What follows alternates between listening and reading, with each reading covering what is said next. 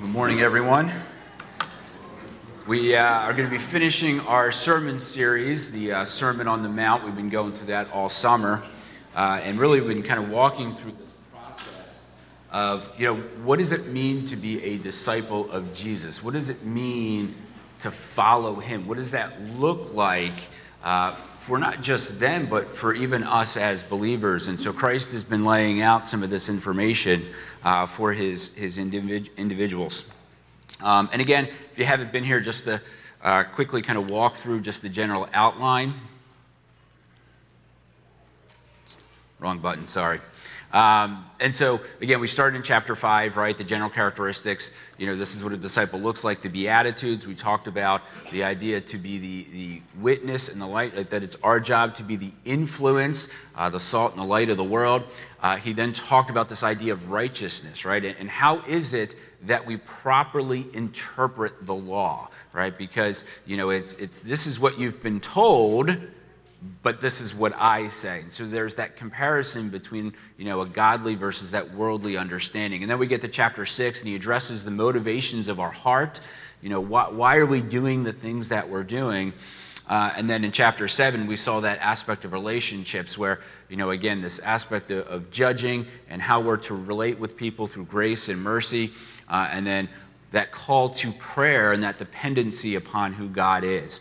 And then the last two weeks, really, and even today, is dealing with this issue then of what is our destiny? When this is all said and done, where do we end up? You know, and a lot of this is, is going to deal with this idea of a choice that we have to make, right? We saw several individuals make a choice today, this choice to obey. And at the end of this, that's the same thing that Christ is calling to us right? There's an obedience, there's a call to that. And he says, Are you going to heed to it or, or are you not? And so, over the last few weeks, he, he talked about this idea of destiny. And he said, You know, there's this gate that's narrow we have to walk through. Uh, he talked about how last week we, we talked about this idea of understanding people by their fruit, that, right, a, a person who is following Christ there should be an evidence of fruit in their life, right? That should be displayed in who they are as a believer. And so now we're going to finish this off. So if you have your Bibles, if you want, we're going to go to Matthew chapter 7, starting in verse 24. Matthew chapter 7, again, starting verse 24, it says this It says, Therefore, everyone who hears these words of mine and puts them into practice is like a wise man who built his house on the rock. The rain came down, and the streams rose, and the winds blew and beat against the house, yet it did not fall, because it had the foundation on the rock. But everyone who hears these words of mine and does not put them into practice is like a foolish man who built his house on sand. The rain came down, the streams rose, and the winds blew and beat against the house, and it fell with a great crash. So, what I want to try to do as we wrap this up is I want to look at this through, through two lenses. One, through the, the physical, kind of earthly as we're here now, and then look at it in a much deeper, kind of spiritual, eternal sense as we go through. So, uh, just to quickly kind of just walk through the passage here in general, though, right? He starts with what? He starts with therefore. And so, what he's saying is, he says, listen, Therefore, in lieu of everything that I have just told you, going all the way back to chapter 5, verse 1, okay, that's where he's starting with this. He says, in lieu of everything that I have just told you, he says, there's, again, there's going to be a choice. You've heard what I said, and, and now you have to decide what you're going to do about it. And he says, Are you going to obey? Are you going to put this into practice? Or are you going to fail uh, and ignore and not pay attention to what I've called you to do. And he gives this illustration then, right? He says there's, a, there's two guys, they both want to build a house, right? And, and in this context, there's not a sense that it's a different house, right? They, they both want a house of, of security and protection and comfort, a place to live, a place to raise their families, right? A place to, to settle in and be part of the community. And one of them is going to be considered wise, and one of them is going to be considered a fool. And again, it's all based upon the foundation that you build on, right? If we build on the rock or if we build on the sand. And this is an idea that culturally people would have understood very easily, right? Because they're in the Middle East, it's very hot, it's very dry, it's arid, they don't get a lot of rain. And so when rain comes, it, it really kind of creates for some of them a flash flood where very instantly, when the rains come, all of a sudden the, the, rivers rise up and it can quickly wash out their house and can completely destroy a place, right? So culturally, they're resonating with what Jesus says. And just to kind of give you an idea of what this looks like, we were out west earlier this year we went out to a couple of national parks. And so the last full day that we had, uh, we went to Zion National Park in Utah. And we, we walked this place called the Narrows. And it's like a giant creek where sometimes you'd be walking through. Uh, you know, it might be up to your knees. The water could be up a little higher, depending upon, you know, at one point Branson was going through and he was like this and his backpack's floating on his back. Um, and, and it was beautiful. It really was to just kind of enjoy that last day. Well, the next day, we were over at a lake maybe about 45 minutes away, and way off in the distance, we could see some lightning. Had no idea what it was. Well, when I get back, Brian, my brother in law, he says, Did you guys see the rains? Did you guys get caught in that storm? And I said, No idea what you're talking about. We got caught in some wind where we were at. Well, a flash flood had come through Zion National Park, literally the next day that we were there. They got an inch and a half of rain in an hour. And that's what it did. Completely destroyed the park. Water was rushing down. Cars were getting lifted and pushed. I mean, we're talking rocks, right? Right, perhaps small boulders, if you will. We're covering over the street. We're crashing into people's cars. An inch and a half. If you don't know how big an inch and a half is, if you just take your finger, the little first top part, they say that's about an inch. So that, that's about how much rain came down in an hour. And this is what it did. And that word there, great crash, is, is the idea of total destruction. So Jesus is saying, listen, there are going to be problems in your life. There are going to be storms that come upon you. Sometimes they're festering and you can see them coming, and sometimes they come instantly. But what your house is going to do is all dependent upon the foundation that you build it on. See, if you build it on the rock, you're going to get the storms. You're going to get the trying times in life, but you will weather it. You will make it through. But if you build your house upon the sand, Jesus is laying out and he's saying, Look, you will have total destruction in your life. It's going to come and it's going to happen. And so that's what he's warning his people to say here. What are you going to do? What are you going to build upon? Are you going to build on the rock or are you going to build on the sand? Now, two weeks ago, uh, Dave Brown talked about the, the gate, right? The, the wide and the narrow gate, and, and he, he laid this structure out, and I thought this was tremendous for kind of really finishing off the last parts here. He said, We, we look at life in both a physical, right, uh, and a spiritual sense. And, and so we move across the scale because we have a physical life that at some point we will all pass away and our lives will be over. But as we walk through this journey of life, we also have a spiritual life. And so the idea is, and the hope is, and the prayer is, and God's desire is that as we walk through this journey in a physical life into a spiritual life, that we remain on the top part of that. That physically I'm alive and spiritually I'm alive. And then as we pass away and I'm physically dead, God still wants us to be spiritually alive with Him. But again, that's a choice we make. And for some of us right now, we're physically alive, but we are spiritually dead. And sadly, there will be some, many, that when they die, will experience what it means to be spiritually dead, to be eternally separated from Christ. And so I want us to, to understand this. I want us to look through what Jesus is really saying with all of this here. So uh, he says here on the physical level, let's start here he says, John 10 10, he says, The thief comes only to steal and kill and destroy, but I have come that they may have life and have it to the full. God says, I want you to experience the very blessing of what it means to have a relationship with me. I want you to experience the joys of life regardless of what is going on. That you can have a, soul that is content and at peace, and you can enjoy the blessings of this creation and this world and this community that I've given you. And he says, if you want to understand what that looks like to be physically alive and spiritually alive, he says, listen, go back to everything that I just told you. Be the example of the Beatitudes, right? Have that in your life. All the stuff that I told you uh, uh, about, about anger and lust and vengeance and greed. Remember how I said to stay away from that? I'm doing that to protect you so you will enjoy the best life now. And when I talk uh, to you about your motivations and how I want you to be a person of generosity and giving and be devoted in prayer and not to worry, again, all of that is designed for your benefit. And you are to live humbly and gracious and mercy because when we live that way, life is good. Again, it's not perfect. You will have trials and difficulties, but you will weather the storm of life. And if you remain in dependence upon me and heed my obedience, I will give you that wisdom, I will give you that guidance, and I will be with you every step of the way. That's the wise man. And the fool is the one who does the complete opposite.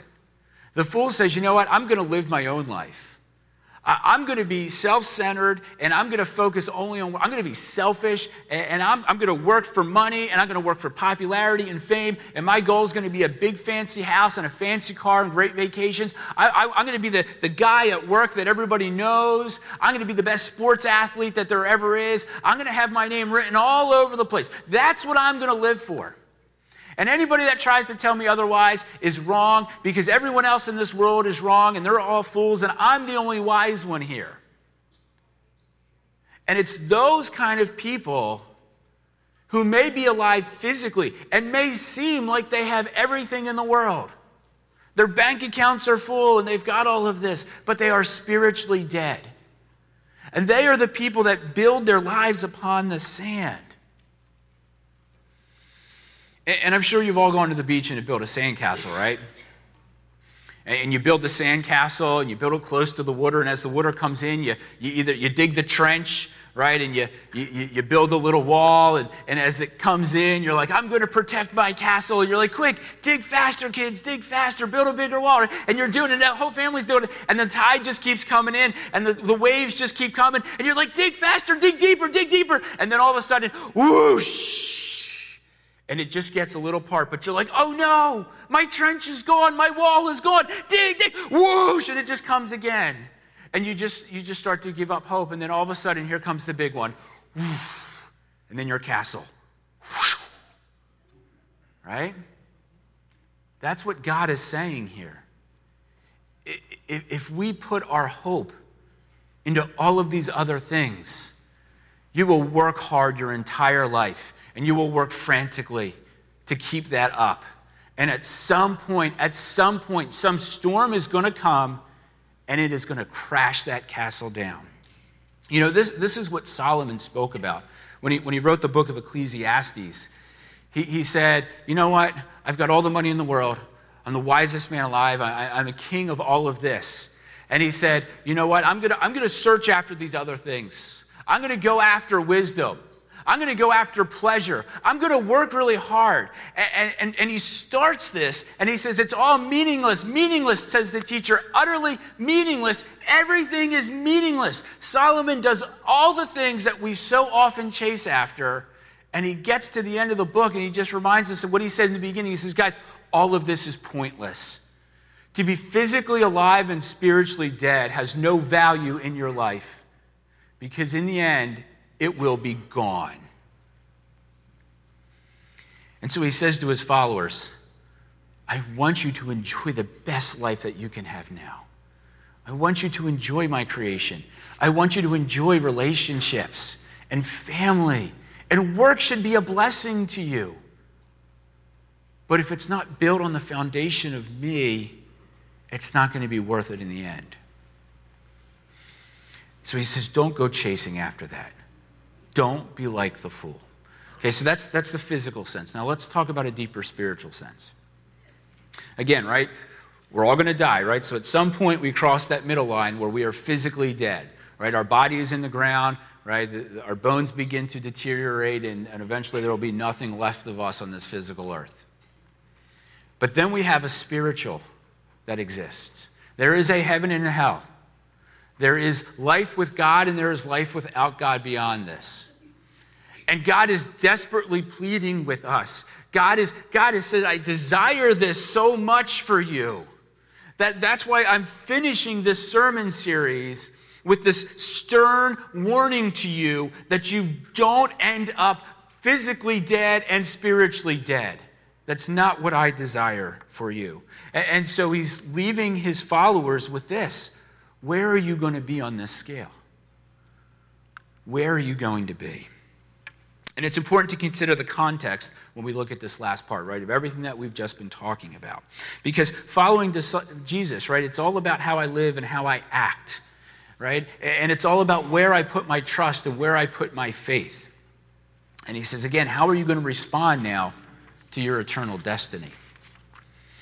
And so when we think about the Bible, when the Bible uses the term fool, uh, fool, what we need to understand is again, we often think the fool is the person that doesn't make good decisions, right? They don't have a lot of knowledge. But the Bible oftentimes will see that idea of a fool differently. Psalm 14 says, The fool says in his heart, There is no God.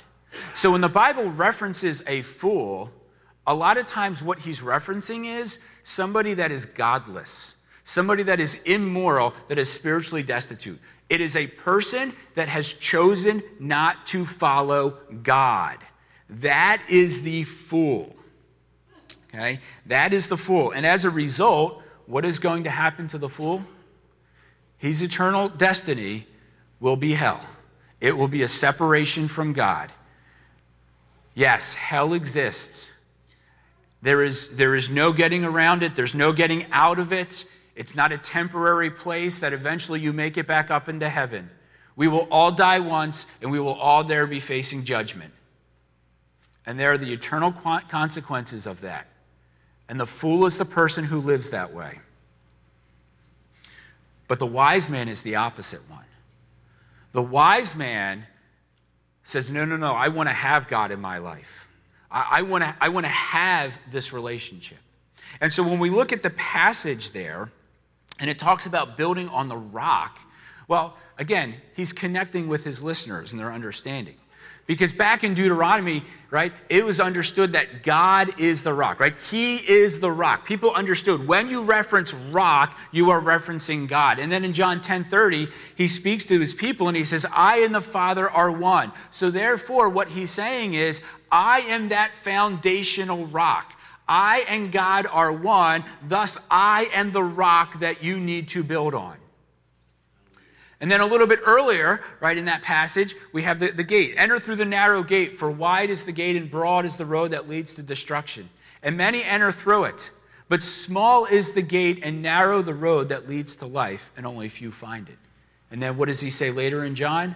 I tell you the truth, I am the gate.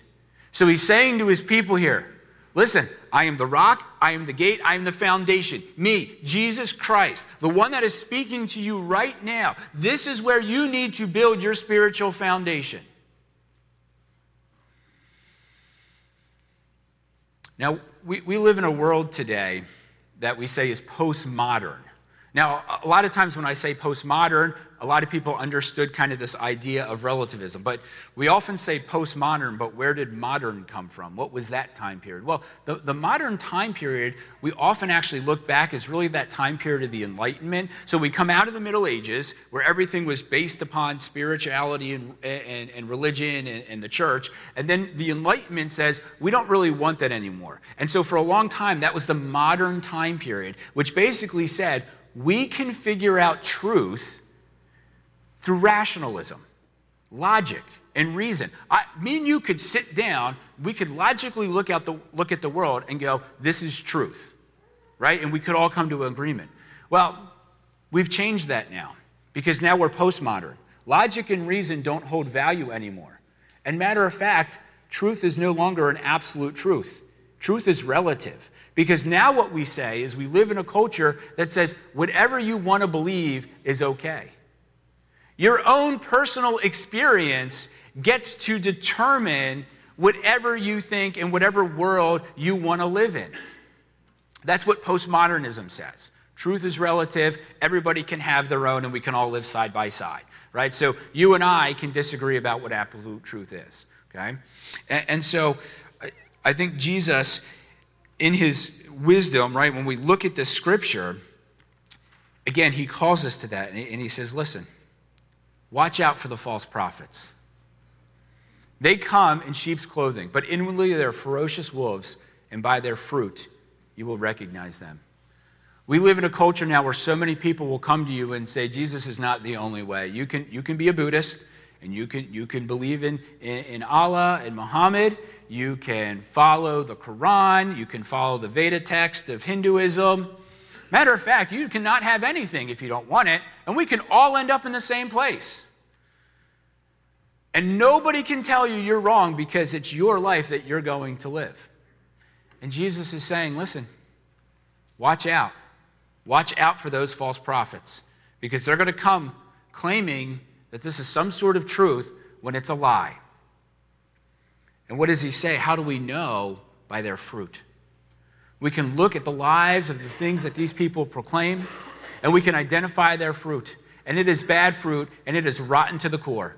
But so many of us in this culture, in this society, have eaten into that fruit and have bought that lie that it's okay for you to believe this and it's okay for me to believe that. And in the end, we all end up in the same place. No. I'm here to say, biblically, that is absolutely wrong and incorrect. And there's something else I want us to say. When, Jesus is talking, especially in chapter 6, he, he says, Be aware of the hypocrites, right? Be, be aware of the hypocrites. Well, the hypocrites were the Pharisees and the religious leaders. Those were the individuals that people looked at and said, This is my understanding of what discipleship looks like. These are the great religious leaders that I should follow. And Jesus comes along and says, No, that is not what you are to be a model of. That's not what you were to go chasing after. And the reason why he says that is because he gives us a really hard truth. In Matthew 21, he says, Not everyone who says to me, Lord, Lord, will enter the kingdom of heaven, but only the one who does the will of my Father who is in heaven. And many will say to me on that day, Lord, Lord, did we not prophesy in your name? And in your name drive out demons? And in your name perform miracles? And then I tell you plainly, I never knew you. Away from me, evildoer. That's a hard truth. Wait a minute. God, I don't get it. How is it that somebody is doing something in your name, performing miracles, prophesying, doing all these things about you, and they get to their judgment, and God says, I never knew who you are? And he says, That's because that's what the Pharisees are like. They're, they're stuck in their sense of legalism, they're stuck in their sense of religion. That they think by doing all of these things for me, that somehow they can earn salvation. And Jesus says, No, that's not the way it works. You cannot earn my righteousness. And if we're going to put our stock in our own righteousness, it's going to be a foundation of sin because my righteousness is not righteousness, but it's one of sin. And so a lot of us have convinced ourselves of this that I can earn God's favor if I just show up to church on Sundays and I tithe and I pray and I do good works and I serve and I help old ladies cross the street, I will have earned God's favor on my own merit because I am a good person. And at the end of that, you have the sad reality that God says, I don't know who you are. You are not my child, and I am not your father because you can't earn my love.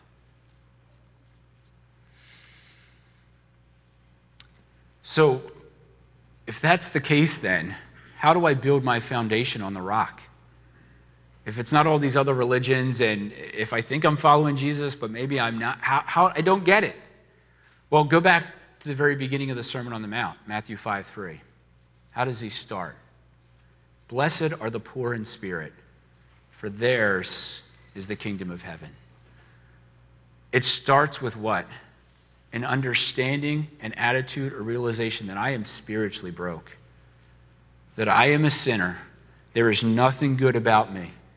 My words, my actions, my deeds. Sure, temporarily I may do something good, but at the core of my heart, I am a sinner.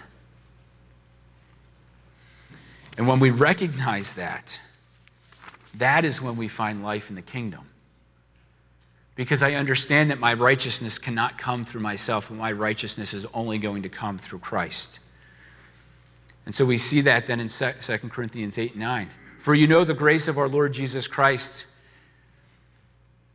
that, through, that though he was rich, yet for your sakes he became poor, so that you through his poverty might become rich. Christ had everything in the world. And he said, I'm going to come down and I'm going to live this life and I'm going to live it perfectly. And I'm going to love, I'm going to be humble, I'm going to be gracious and merciful and forgiving. I'm going to be all the things that you are to be. And then when it comes time for me to die, I'm going to say, you know what? I'm going to accept all of your sin upon myself. I'm going to take the pain and the judgment and the consequence for you because I love you and I don't want to see you face eternal destruction in hell without me. That's what I'm calling you towards. That's what I want you to do. That's what I'm desiring. That through my richness, it can be yours. And so he goes to the cross and he sheds his blood and he dies and he says, It is finished. I have done what you cannot do. And if you want my righteousness, here it is. It's all yours. What do I have to do, God? I just told you you don't have to do anything. Are you sure? Can I give some money? No, you can't give any money. All right, I promise I'll come to church. It's not about promise of coming to church. I'll be a better person. I'll stop swearing. No, it's, it's not about that. It's about having a relationship with me where you are choosing to obey and follow me like I am your father, and you will be my child.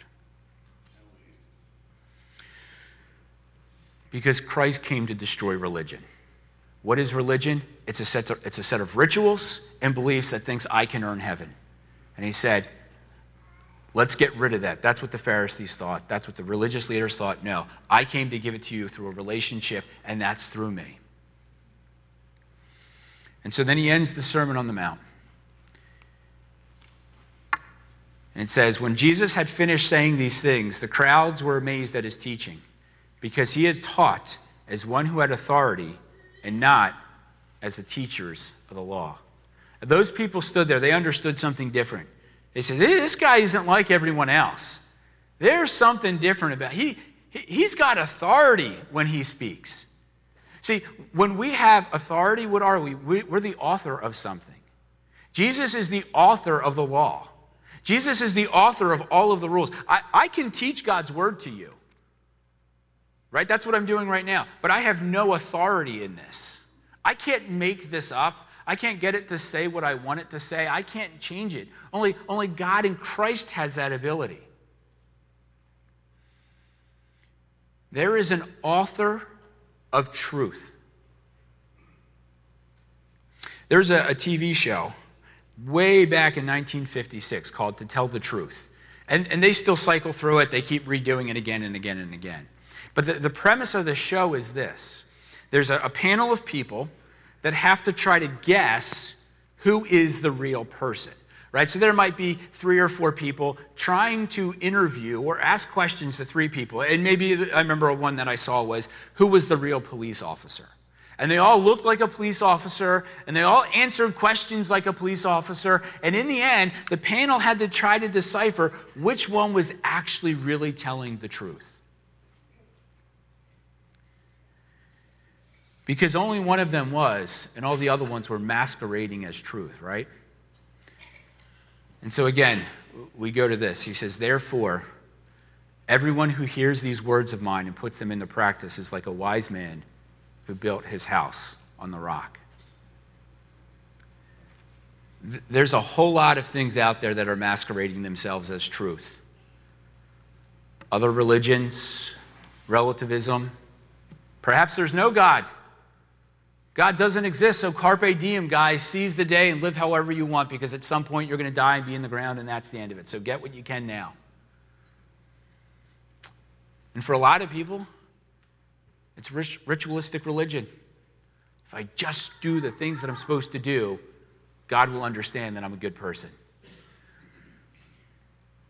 There's only one that is an absolute truth. There is only one foundation of the rock that you can build upon. There is only one gate that you can enter through, and that is through a relationship with Jesus Christ. And that is my prayer for you, and that is words called to you. And so here we are now at the end of the sermon series, and we are left with a decision. Therefore, everyone who hears these words of mine and puts them into practice is the wise man. What are you going to be? Are you going to be the wise man or are you going to be the fool? Uh, are you going to have physical life and spiritual life and physical death and spiritual death? Or are you going to be on the opposite side to be physically alive but spiritually dead and physically dead and spiritually dead? That is the choice that we have to make. And so I'm going to, I'm going to finish this with, with, a, with a call here. If we have any elders in the room, if you guys could just stand for me. I know we've been seeing them a lot lately, but if there's any elders, just stand up for me real quick. Any elders? If, if you are at a point in your life where you're sitting here and you're like, I am physically alive, but I am spiritually dead, these are the men that you have voted upon to shepherd this flock. I want you to talk with them. And maybe you're at a point where you're like, I know Jesus, but physically, lately, I have not been living the way that I need to. And this is a call to repentance to each and every one of us. This is a call to say, this is your chance to get right with God, to obey Him. And maybe you're looking at this and going, Adam, I can't talk to these guys. I'm too embarrassed. I'm ashamed of what I've done. You know, the Bible is full of grace and love and mercy, and none of these men will condemn you, but they will embrace you. So if you're embarrassed to say something, I, I, I, plead with you not to be, but to open up your heart and your soul. And maybe you still feel too uncomfortable. Well, then I'm going to I'm to ask you to say, talk to a friend that you know here, a family member, somebody you came with, and say, I got to get right with God. I, I got to heed this obedience because if I don't, I am left on the sand and I will experience destruction. And I don't want that, and we don't want that. And above all, Jesus doesn't want that for you.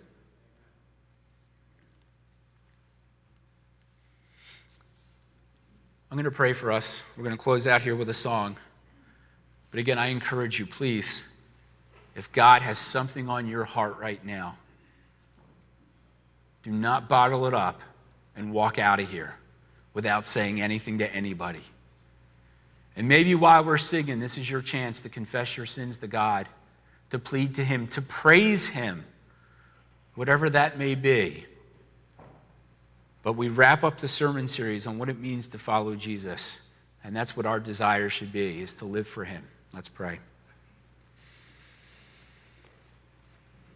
Lord, I, I thank you for a message, words of truth God, there is a lot that tries to take us away from you, that tries to lie to us. But Lord, there is only one truth, and that is you. Lord, we know that we are not perfect. Lord, we know that we are full of sin and we can't earn your love. Or, Lord, we don't even deserve your grace or mercy, but you freely give it to us. Lord, may our hearts be open to you. God, may we be willing to confess. May we be willing to heed to the obedience in your call to say, You've asked me to live differently for you. And Lord, that begins with an understanding of what it means to have a relationship with you. I thank you and I praise you, God, that we are not left to die for all of eternity without you. Your blood has said it all, has come to set us free and has give life to the fullest. Amen.